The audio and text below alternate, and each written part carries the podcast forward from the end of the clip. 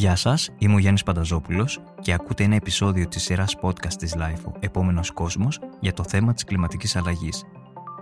Για να μην χάνετε κανένα επεισόδιο, μπορείτε να μας ακολουθείτε στα Google Podcast, στο Spotify και στα Apple Podcast. Είναι τα podcast της LIFO. Το περιβάλλον και ο πλανήτης μας εκπέμπει σως. Πόσο αλλάζει η καθημερινότητά μας εξαιτίας της κλιματικής αλλαγής, θα εξακολουθήσουν άραγε να υπάρχουν οι τέσσερις εποχές. Ο τρόπος που ζούμε, καταναλώνουμε και παράγουμε μπορεί να συνδυαστεί με ένα καλύτερο μέλλον. Κατά καιρούς, όλοι έχουμε αναρωτηθεί για το τι συμβαίνει με τις μεγάλες περιόδους ξηρασίας, τις πλημμύρες, τους καύσονες ή την αύξηση της θερμοκρασίας. Ποιες είναι όμως οι αιτίες του φαινομένου; Αρχικά, η κλιματική κρίση είναι αποτέλεσμα της υπερθέρμανσης του πλανήτη.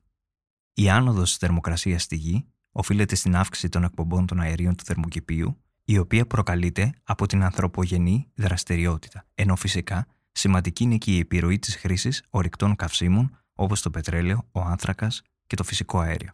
Έτσι, οι όλο και μεγαλύτερες θερμοκρασίες έχουν ως αποτέλεσμα το λιώσιμο των πάγων στους πόλους, που με τη σειρά του προκαλεί άνοδο της στάθμης της θάλασσας, οδηγώντας σε πλημμύρες και απειλώντας τα παράκτια περιβάλλοντα. Ενδεικτική είναι άλλωστε και η έκθεση της Διακυβερνητικής Επιτροπής του ΟΗΕ για την κλιματική αλλαγή. Γνωρίζουμε από τα στοιχεία αυτής της έκθεσης ότι από το 1880 μέχρι το 2012 η μέση παγκόσμια θερμοκρασία αυξήθηκε κατά 0,85 βαθμούς Κελσίου. Αυτό θα μπορούσε να μεταφραστεί ως εξής. Για κάθε ένα βαθμό που αυξάνεται η θερμοκρασία, η παραγωγή των δημητριακών μειώνεται κατά περίπου 5%. Από το 1901 μέχρι το 2010 η μέση στάθμη της θάλασσας έχει αυξηθεί κατά 19 εκατοστά, ενώ οι ωκεανοί επεκτείνονται εξαιτίας της θέρμασης και του λιωσίματος των πάγων. Η έκταση των πάγων στην Αρκτική θάλασσα συρρυκνώνεται κάθε δεκαετία από το 1979 κατά 1,07 εκατομμύρια τετραγωνικά χιλιόμετρα. Επίσης, οι παγκόσμιες εκπομπές διοξιδίου του άνθρακα έχουν αυξηθεί κατά περίπου 50% από το 1990. Οι εκπομπές αυτές παρουσίασαν μεγαλύτερη αύξηση κατά το διάστημα 2000-2010 παρά στις τρεις προηγούμενες δεκαετίες. Συγχρόνως, από τις αρχές του 2020, η πανδημία μας αποκάλυψε με τον πιο δραματικό τρόπο το πόσο εύθραστες είναι οι κοινωνίες και οι οικονομίες μας, αλλά και την αναγκαιότητα άμεσης ανάληψης πρωτοβουλειών για την αποτροπή των καταστροφικών αποτελεσμάτων της κλιματικής κρίσης. Δεν είναι τυχαίο ότι σύμφωνα με τελευταία δημοσκόπηση που διενήργησε η IPSOS για λογαριασμό του Ευρωπαϊκού Γραφείου Περιβάλλοντος, η κλιματική αλλαγή αποτελεί τη μεγαλύτερη ανησυχία των νέων της Ευρώπης ακόμα και εν μέσω της πανδημίας. Το 84% των ερωτηθέντων απαντούν ότι ανησυχούν για την κλιματική αλλαγή και το 65% εκτιμούν ότι αυτή θα τους επηρεάσει άμεσα. Ακόμα και εκείνοι που δεν βάζουν το κλίμα στις κορυφαίες προτεραιότητες ανησυχούν για αυτό το θέμα. Το 84% των ερωτηθέντων απαντούν ότι ανησυχούν για την κλιματική αλλαγή και το 65% εκτιμούν ότι αυτή θα τους επηρεάσει άμεσα. Από τους ερωτηθέντες στην Ελλάδα, το 46% δήλωσαν εξαιρετικά ανήσυχοι για την κλιματική αλλαγή, ποσοστό που φέρνει τη χώρα μας στην 7η θέση ανάμεσα σε αυτές που συμμετείχαν στην έρευνα. Επομένως, η κίνδυνη της κλιματικής αλλαγής είναι εμφανής και η πρόκληση για τις επιχειρήσεις είναι μεγάλη. Γι' αυτό οι ριζοσπαστικές αλλαγές στις ανθρώπινες και εταιρικές συνήθειες είναι περισσότερο αναγκαίες από ποτέ. Τι μπορούμε λοιπόν να κάνουμε για να συμβάλλουμε στην αντιμετώπιση της κλιματικής αλλαγής, πόσο αναγκαία είναι η πράσινη πολιτική, αναγνωρίζοντας τις σημαντικές επιπτώσεις που αναμένεται να έχει η κλιματική αλλαγή, η Κοσμοτέ δεσμεύεται σε νέους, πιο φιλόδοξους στόχους για την αντιμετώπιση της, με στόχο τον μηδενισμό έως το 2025 των εκπομπών από την κατανάλωση ενέργειας στις εγκαταστάσεις του ομίλου ΟΤΕ. Συγκεκριμένα, ο όμιλος ΟΤΕ δεσμεύεται στην επίτευξη νέων στόχων, οι οποίοι είναι μηδενισμός των εκπομπών από την κατανάλωση ενέργειας στις εγκαταστάσεις του ως το 2025. Περιλαμβάνονται οι εκπομπές από την κατανάλωση φυσικού αερίου, δίζελ και βενζίνης, καθώς και οι εκπομπές από την κατανάλωση ηλεκτρισμού. Μηδενισμός ανθρακικού αποτυπώματος ως το 2040. Εκεί περιλαμβάνονται οι εκπομπές από την παραγωγή των προϊόντων έως και τη χρήση των προϊόντων από τους πελάτες. 100% χρήση ανανεώσιμων πηγών ενέργειας για την κατανάλωση ηλεκτρισμού και για το μέλλον. Πάμε όμως τώρα να καλησπερίσουμε τον καλεσμένο μας και να συζητήσουμε για τις επιπτώσεις της κλιματικής αλλαγής. Μαζί μας είναι ο καθηγητής του Τμήματος Φυσικής του Πανεπιστημίου Πατρών και του Εργαστηρίου Φυσικής Ατμόσφαιρας, Αθανάσιος Αργυρίου. Κύριε Αργυρίου, ευχαριστούμε πολύ που αποδεχθήκατε την πρόσκληση να είστε μαζί μας σήμερα και να συζητήσουμε για τις προκλήσεις κλιματικής αλλαγής. Εγώ σας ευχαριστώ πολύ που α, επικοινωνήσατε μαζί μου. Ε, θέλω να ξεκινήσω με το εξής. Το 2020 ήταν μία από τις θερμότερες χρονιές που έχουν καταγραφεί στην ιστορία. Τι μπορεί να σηματοδοτεί ένα τέτοιο γεγονός, Το βασικότερο και το, το, το, το μήνυμα, το, το σύντομο, είναι ότι η κλιματική αλλαγή δεν έχει σταματήσει, προχωράει και παρά το γεγονός ότι αρκετοί δεν αποδέχονται την πραγματικότητα, ε, δυστυχώς δεν μπορούμε να αποφύγουμε την πραγματικότητα. Είναι πάντα εδώ και οι αριθμοί ε, και το περιβάλλον μας το υπενθυμίζει διαρκώς. Οι σύγχρον... Αυτό είναι το βασικό ναι. συμπέρασμα. Οι, οι σύγχρονες συνήθειες και ανάγκες θεωρείτε ότι έχουν επιδεινώσει την κατάσταση του περιβάλλοντος; Να περιοριστώ κυρίως στο ατμοσφαιρικό περιβάλλον που είναι και η δικιά Ναι. μου ειδικότητα. Ε, γνωρίζουμε όλοι α, ότι η λέπτυνση της στιβάδας του όζοντος, αυτό που χαρακτηριστικά ονομάζεται τρύπα του όζοντος, δεν πρόκειται για τρύπα, απλά πρόκειται για μείωση της συγκέντρωσης του όζοντος στη στρατόσφαιρα. Γνωρίζουμε πλέον ε, ότι οφειλόταν σε παράγοντες ε, ανθρωπογενείς, ε, σε εκπομπές χημικών, τα οποία ε, συγκεντρώθηκαν στη στρατόσφαιρα και μέσω χημικών αντιδράσεων προκάλεσαν αυτή τη λέπτιση της στιβάδας του όζοντος. Όπως επίσης ξέρουμε ότι πάρα πολύ καλά ότι μετά το πρωτόκολλο του Μόντρεαλ του 1985, που αντικαταστάθηκαν αυτά τα χημικά, ε, η κατάσταση άρχισε να βελτιώνεται. Κάτι ανάλογο ισχύει και με την αλλαγή του κλίματος, η αλόγιστη χρήση ενέργειας ή αυτή, εν πάση περιπτώσει, την οποία επιτάσσουν οι συνήθειες του σύγχρονου πολιτισμού, είχαν σαν αποτέλεσμα να αυξηθούν α, σημαντικά οι εκπομπές των αερίων του θερμοκηπίου και αυτό ε, προκαλεί α, την ανθρωπογενή μεταβλητότητα του κλίματος, γιατί το κλίμα είναι κάτι το οποίο πάντα μεταβαλλόταν και θα μεταβάλλεται. Εδώ συζητάμε με τον όρο κλιματική αλλαγή, εννοούμε την ανθρωπογενή κλιματική αλλαγή, τη συμβολή του ανθρώπου δηλαδή προς αυτή την κατεύθυνση. Σε αυτό ε, θα ήθελα να εστιάσουμε. Όταν α- λέμε κλιματική αλλαγή, τι εννοούμε, δηλαδή, επειδή το αναφέρατε κι εσείς; Κοιτάξτε, το, το κλίμα, να, να ξεκινήσουμε με το τι είναι κλίμα. Κλίμα είναι οι μέσες α, συνθήκες οι, οποίες, οι οποίες επικρατούν σε ένα συγκεκριμένο ο, τόπο. Ξέρουμε για παράδειγμα ότι το κλίμα στην Ελλάδα είναι αυτό το οποίο ονομάζουμε μεσογειακό. Έχουμε σχετικά ήπιους ε, χειμώνες ε, και αρκετά ζεστά καλοκαίρια ξηρά. Για να χαρακτηρίσουμε ε, μια τιμή ως κλιματική πρέπει να πάρουμε το μέσο όρο, να βρούμε το μέσο όρο και τη διακύμανσή της για πολύ μεγάλο χρονικό διάστημα, για δεκαετίες. Για παράδειγμα, η, Επιτροπή για την, α, η Διακυβερνητική Επιτροπή για την Κλιματική Αλλαγή χρησιμοποιεί ως κλιματικές τιμές ε, χρησιμοποιούσε τουλάχιστον ε, για πάρα πολύ μεγάλο χρονικό διάστημα τις μέσες τιμές και τη μεταβλητότητα της 30 ετίας, η οποία ξεκινάει το 1961 και φτάνει μέχρι και το 1990. Αυτές είναι οι κλιματικές τιμές τώρα. Οποιαδήποτε απόκληση από τις κλιματικές τιμές η οποία είναι συστηματική, αυτό ονομάζουμε, ε, το, το ονομάζουμε κλιματική αλλαγή. Ε, για παράδειγμα, αν στη χώρα μας ε, έχουμε συστηματικά καταρακτώδεις βροχές τον Ιούλιο και τον Αύγουστο, αυτό είναι μια επίδραση, θα μπορούσε να είναι μια επίδραση της κλιματικής αλλαγής.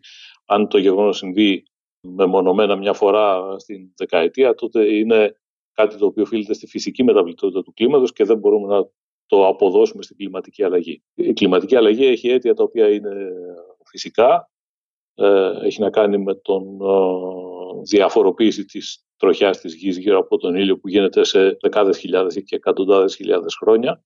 Ε, αν πάμε 100 ή 200.000 χρόνια πίσω, οι εποχές δεν εκδηλωνόντουσαν ημερολογιακά εκεί που εκδηλώνονται σήμερα. Είχαμε μια μεταβολή όπως θα έχουμε και στο μέλλον η ανθρωπογενής κλιματική αλλαγή έχει να κάνει με αλλαγές οι οποίες γίνανε πάρα πολύ απότομα, κυρίως την τελευταία τρεκονταετία. Πιστεύετε ότι ο κόσμος έχει κατανοήσει επαρκώς τη σοβαρότητα της κλιματικής αλλαγής; Δεν ρωτάτε τον κατάλληλο άνθρωπο γιατί λόγω της δουλειάς μου είμαι σε ένα περιβάλλον και συναναστρέφομαι με ανθρώπους οι οποίοι είναι λίγο πολύ του ίδιου υποβάθρου ε, γνωστικού και του ίδιου μήκους κύματος.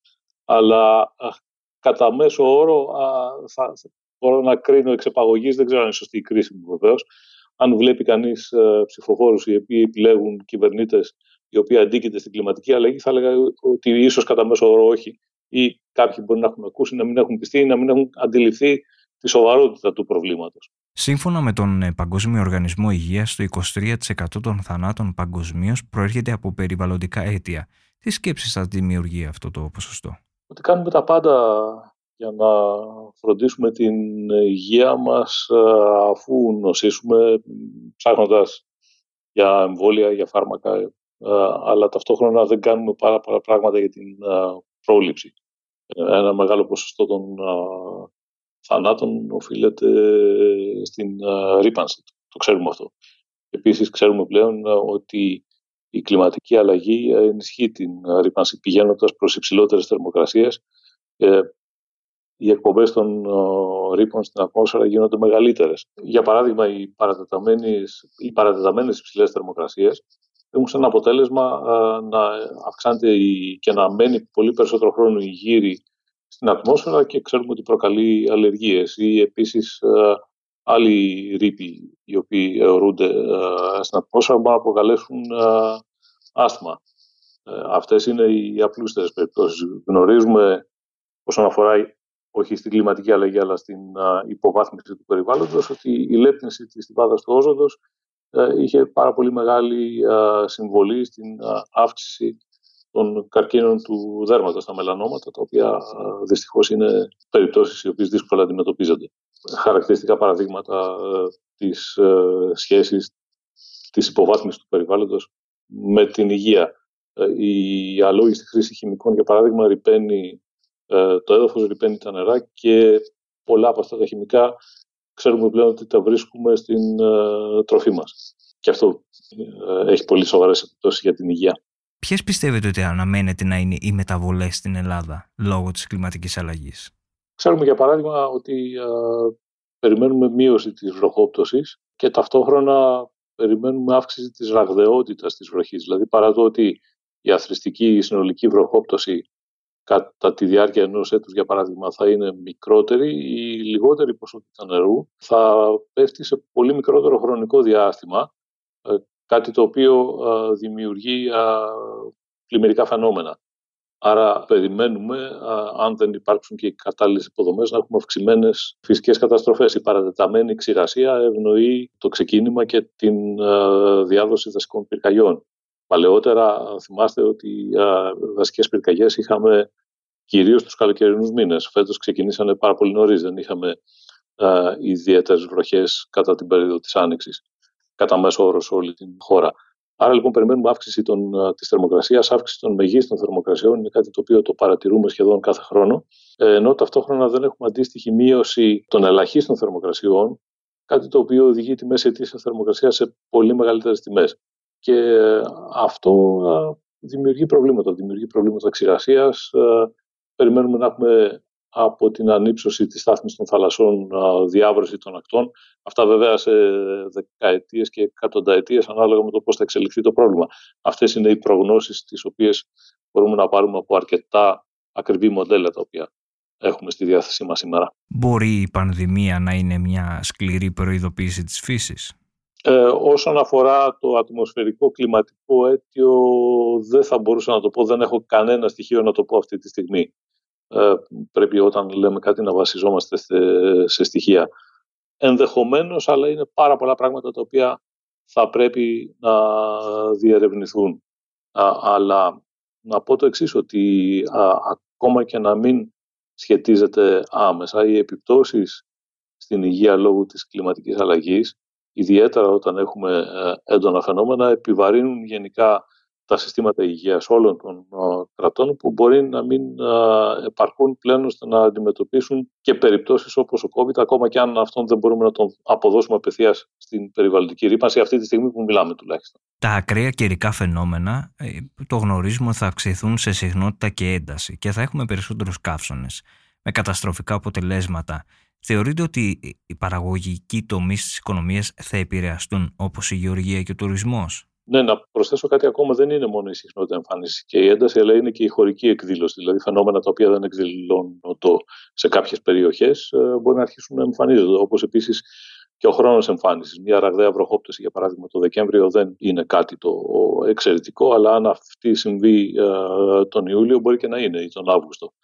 Ε, οπωσδήποτε πλήττονται οι διάφορες οικονομικές δραστηριότητες.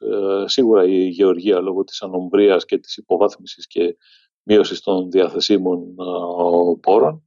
Τα φυτά, η γενικά η γεωργική παραγωγή εξαρτάται από τις κλιματικές συνθήκες, η υπερβολική θέρμανση μπορεί να πλήξει κάποιες από αυτές.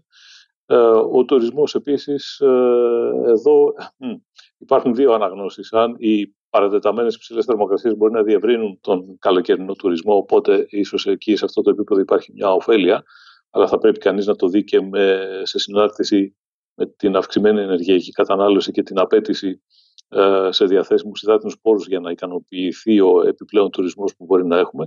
Απ' την άλλη, όμως, ενδεχομένως να πληγεί ο χειμερινός τουρισμός. Ε, έχουμε αρκετές ε, τοποθεσίες στην Ελλάδα, στα οποία μπορεί κανείς να κάνει χειμερινά σπορ. Ενδεχομένως να μην υπάρχει ποσότητα του χιονιού που πρέπει και για την περίοδο στην οποία έχουμε συνηθίσει στο παρελθόν. Άρα, στον τουρισμό έχουμε δύο όψεις. Μία η οποία ενδεχομένως να είναι θετική, αλλά για άλλες περιοχές ενδέχεται να είναι αρνητική. Πώς πιστεύετε ότι μπορούμε να αντιμετωπίσουμε την ε, κλιματική αλλαγή και μέσα στους τρόπους αντιμετώπισης; Είναι και η κυκλική οικονομία.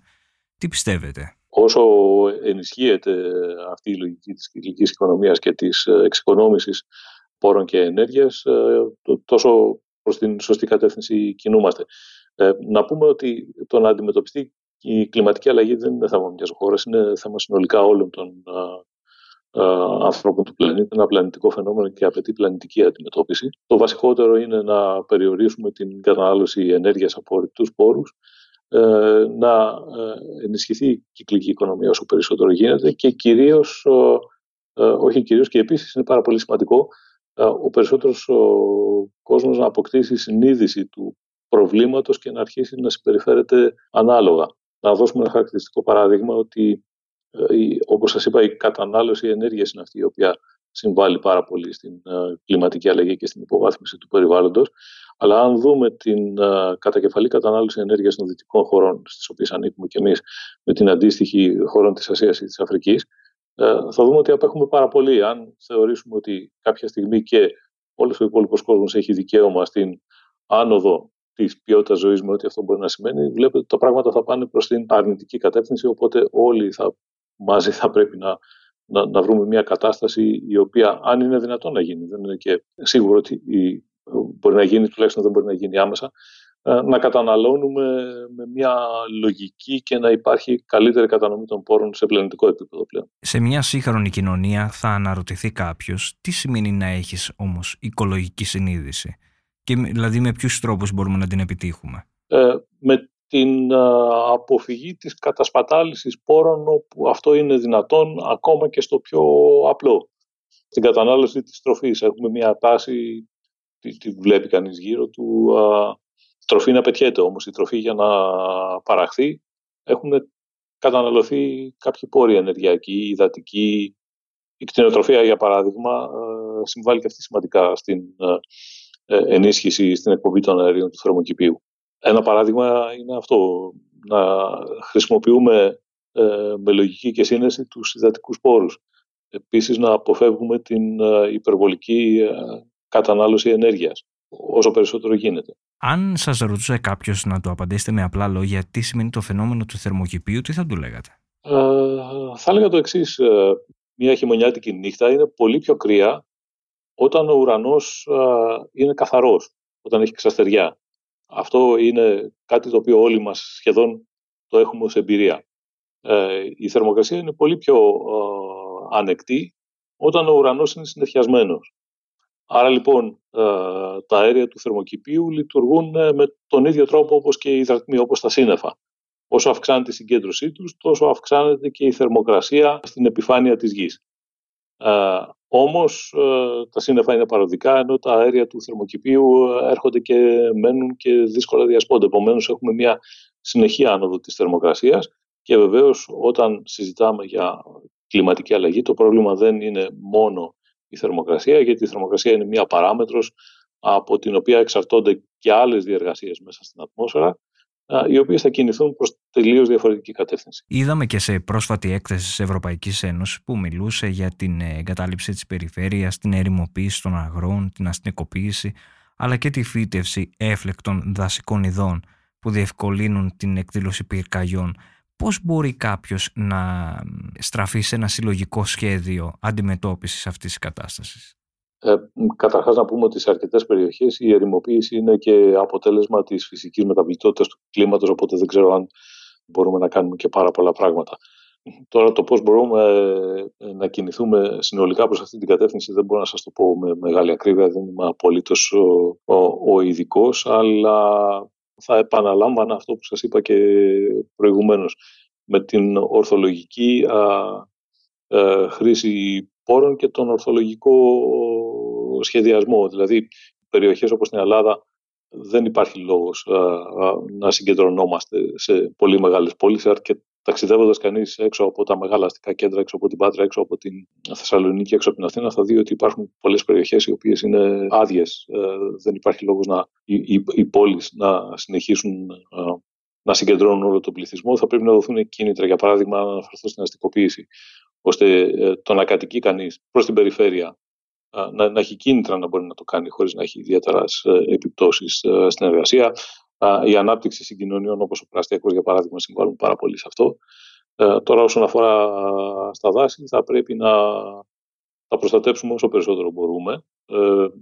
Θα πρέπει να σας μιλήσουμε όμως ειδικοί για το πώς μπορεί να γίνει αυτό, γιατί από την σκοπιά την ατμοσφαιρική μπορώ να σας πω ότι τα δάση παίζουν σημαντικό ρόλο, διότι απορροφούν μεγάλα ποσά διοξιδίου του άνθρακα που είναι ένα βασικό αέριο του θερμοκηπίου και είναι σημαντικό, η χλωρίδα δηλαδή είναι πολύ σημαντική στην καταπολέμηση αυτού του φαινομένου, του ατμοσφαιρικού φαινομένου του θερμοκηπίου. Η επαναφορά των Ηνωμένων Πολιτειών στη Συμφωνία του Παρισιού θεωρείται ότι θα παίξει καθοριστικό ρόλο; Είναι πολύ σημαντική. Βέβαια είναι λίγο νωρίς ακόμα να συζητήσουμε για, τις, για τα αποτελέσματα. Θεωρώ όμως ότι είναι προς την θετική κατεύθυνση. Όπως επίσης προς τη θετική κατεύθυνση είναι και μια πρόσφατη απόφαση, πιθανόν να την έχετε ακούσει τις προηγούμενες εβδομάδες ή των προηγούμενων ημερών δικαστηρίου της Ολλανδίας που υποχρέωσε την εταιρεία, την γνωστή εταιρεία, τη, τη Shell, ε, να λάβει πολύ περισσότερα μέτρα για την προστασία του περιβάλλοντος όσον αφορά τις δραστηριότητές της. Άρα η επιστροφή των ΗΠΑ ε, δίνει ένα θετικό μήνυμα προς πολλές κατευθύνσεις. Τι θεωρείτε ότι μας επιφυλάσσει η κλιματική αλλαγή στο μέλλον; Έτσι όπως φαίνονται τα πράγματα, οι υψηλότερες θερμοκρασίες και να συναντάμε πιο συχνά στη ζωή μας ακραία καιρικά φαινόμενα, δυστυχώς. Πιστεύετε ότι θα εξακολουθήσουν να υπάρχουν οι τέσσερις εποχές; Προς το παρόν, ναι. Αν μιλήσουμε για τα επόμενα 50 με 60 χρόνια, θα έλεγα ναι. Ε, δεν έχουμε κάτι πιστικό που μας, να μας δείχνει να, ότι αυτό θα αλλάξει. Ίσως όχι ακριβώς όπως το είχαμε συνηθίσει, αλλά ναι, γενικά θα υπάρξουν μεταβατικές εποχές. Ε, θα υπάρχουν μεταβατικές εποχές, γιατί είναι και κάτι το οποίο έχει να κάνει με την ε, σχετική θέση γης και ήλιου, δεν έχει να κάνει μόνο με την ατμόσφαιρα. Εσείς με τη δική σας επιστημονική ιδιότητα, τι είναι αυτό που θα αλλάζατε αν σας δίνονταν ευκαιρία όσον αφορά την κλιματική αλλαγή, ενώ ποιο θα ήταν η πρώτη σας προτεραιότητα; Η δικιά μας πρώτη προτεραιότητα είναι να μπορέσουμε να καταλάβουμε καλύτερα τους μηχανισμούς ώστε να προχωρήσουμε ίσως σε περισσότερες στοχευμένες δράσεις. Ε, το κλιματικό σύστημα είναι περίπλοκο. Ε, μπορούμε σήμερα με τα εργαλεία τα οποία διαθέτουμε ε, να το περιγράψουμε πολύ καλύτερα από ό,τι μπορούσαμε πριν από 30 ή 40 χρόνια και σε αυτό μας έχει βοηθήσει πάρα πολύ η εξέλιξη και το χαμηλό κόστος των ηλεκτρονικών υπολογιστών η προτεραιότητα είναι η έρευνα στις διεργασίες οι οποίες ε, συμβαίνουν στην ατμόσφαιρα και που προκαλούν τις μετα... αλλαγές των μεταβλητών τις οποίες συνηθίζουμε να τις λέμε ως κλιματική αλλαγή. Πάντως... Αυτό ως επιστήμη mm, ναι, ναι, της ειδικότητας. Τώρα ως πολίτης προσπαθώ και εγώ στο βαθμό που είναι δυνατόν να, να καταναλώνω λιγότερο. Αν το λέω γιατί και η πανδημία τελικά φαίνεται ότι έχει ευνοήσει την ε, τη χρησιμοποίηση περισσότερο πλαστικού σε σχέση με το παρελθόν λόγω των μασκών, γάντια, self-test Και οι ειδικοί ήδη προειδοποιούν για ένα πλαστικό τσουνάμι που έρχεται. Ναι, αυτό βέβαια ε, ξεφεύγει λίγο από την ε, ναι, ναι. δικιά μου Πάντοτε θεωρώ όμως ότι μπορούν ε, σταδιακά με την έρευνα να βρεθούν καινοτομικές, ε, καινοτόμες και, και πρωτότυπες λύσεις που να υποκαθιστούν τα πλαστικά ή να βελτιωθούν τα, τα πλαστικά ώστε να αποσυντήθεται κατά τρόπο ώστε να μην ε, την, την πίεση προς το περιβάλλον. Ε, ξέρουμε ότι η κατάσταση σήμερα είναι πολύ καλύτερη από ό,τι ήταν ε, όσον αφορά την ποιότητα κάποιων υλικών πριν από μερικά χρόνια. Θέλω να σας ρωτήσω τι είναι αυτό που σας ανησυχεί εσάς περισσότερο σχετικά με την κλιματική αλλαγή; Σε πλανητικό επίπεδο ή σε τοπικό ή σε... Και τα δύο. Το ότι δεν γίνονται αρκετά, το ότι χρειάζεται να καταναλώνουμε, να, να, να χαλάμε αρκετό χρόνο για να προσπαθούμε να πείσουμε πολύ κόσμο για τα αυτονόητα, γιατί η αντιμετώπιση της κλιματικής αλλαγής είναι κάτι, όπως σας είπα, δεν έχει να κάνει με, ε, με, με, με μια χώρα ή με έναν άνθρωπο ή με μια ομάδα δέκα επιστημόνων, αλλά έχει να κάνει με την πολιτική βούληση των uh, κυβερνήσεων, η οποία όμως uh, είναι εύκολο βέβαια να κατηγορεί κανείς τις κυβερνήσεις, αλλά οι κυβερνώντες έχουν την τάση, επειδή και είναι λογικό, επειδή θέλουν να εκλέγονται, να προσπαθούν να χαϊδεύουν αυτιά. Άρα είναι βασικό να πιστεί uh, ο κάθε κάτοικος αυτού του πλανήτη. Κύριε Αργυρίου, θέλω να σας ευχαριστήσω θερμά για τη συζήτηση που είχαμε. Εγώ ευχαριστώ πάρα πολύ. Αναμφίβολα, η Μεσόγειος αποτελεί μία από τις πλέον ευάλωτες κλιματικά περιοχές και η κλιματική κρίση θεωρείται σημαντική πρόκληση της εποχής μας, όπως συνειδητοποιήσαμε από τη συζήτησή μας με τον κύριο Αργυρίου. Αυτός είναι και ο λόγος που η Κοσμοτέ, μέσα από τους νέους φιλόδοξους στόχους που θέτει, επιδιώκει μια κλιματικά ουδέτερη λειτουργία συμβάλλοντας έτσι με το δικό της τρόπο στην αντιμετώπιση κλιματικής αλλαγής. Πώς θα το καταφέρουμε όμως αυτό, για την επίτευξη του μηδενικού ανθρακικού αποτυπώματος, ο όμιλος ΟΤΕ εστιάζει, μεταξύ άλλων, στη χρήση ανανεώσιμων πηγών ενέργειας, σε δράσεις για την εξοικονόμηση ενέργειας σε όλο το εύρος των δραστηριοτήτων του, αλλά και στη χρήση προϊόντων και υπηρεσιών ICT με μικρό περιβαλλοντικό αποτύπωμα. Ήδη το 2020, ο όμιλος ΟΤΕ πέτυχε το 100% κατανάλωση ηλεκτρισμού να προέρχεται από ανανεώσιμες πηγές ενέργειας. Σήμερα μιλάμε για ένα πράσινο δίκτυο, Green Cosmote Network, μέσω του οποίου παρέχει τις υπηρεσίες του. Επίσης, ο Όμιλος κατάφερε μέσα σε ένα χρόνο να εξοικονομήσει ενέργεια 63,5 γιγαβατόρες που αντιστοιχεί στην κατανάλωση ηλεκτρισμού μιας πόλης 40.000 κατοίκων. Με τον ορισμό συγκεκριμένων μετρήσιμων στόχων και αποτελεσμάτων για την κλιματική αλλαγή και την ενσωμάτωση των αντιστοίχων ESG κριτηρίων, ο Όμιλος ΟΤΕ συμβάλλει στην επίτευξη του στόχου της Συμφωνίας του Παρισιού για περιορισμό της αύξησης της μέσης θερμοκρασίας του πλανήτη αρκετά χαμηλότερα των 2 βαθμών Κελσίου. Μάλιστα, συμμετέχεις στις προσπάθειες για τον περιορισμό της αύξησης χαμηλότερο του 1,5 βαθμού Κελσίου. Ο Όμιλος ΟΤΕ αξιοποιεί τις δυνατότητες που παρέχει η τεχνολογία με στόχο τη δημιουργία ενός κόσμου καλύτερου για όλους. Η βιώσιμη ανάπτυξη αποτελεί επιχειρηματική επιλογή και αναπόσπαστο κομμάτι της στρατηγικής και λειτουργίας του ομίλου. Βασικές προτεραιότητες είναι η βελτίωση του περιβαλλοντικού και κοινωνικού αποτυπώματος του ομίλου, καθώς και η ισότιμη πρόσβαση όλων των πολιτών στις ψηφιακές ευκαιρίες του μέλλοντος. Ήταν ένα επεισόδιο της σειράς podcast της Life «Ο επόμενος κόσμος» με θέμα την κλιματική αλλαγή. Για να μην χάνετε κανένα επεισόδιο, μπορείτε να μας ακολουθείτε στα Google Podcast, στο Spotify και στα Apple Podcast. Είναι τα podcast της Life.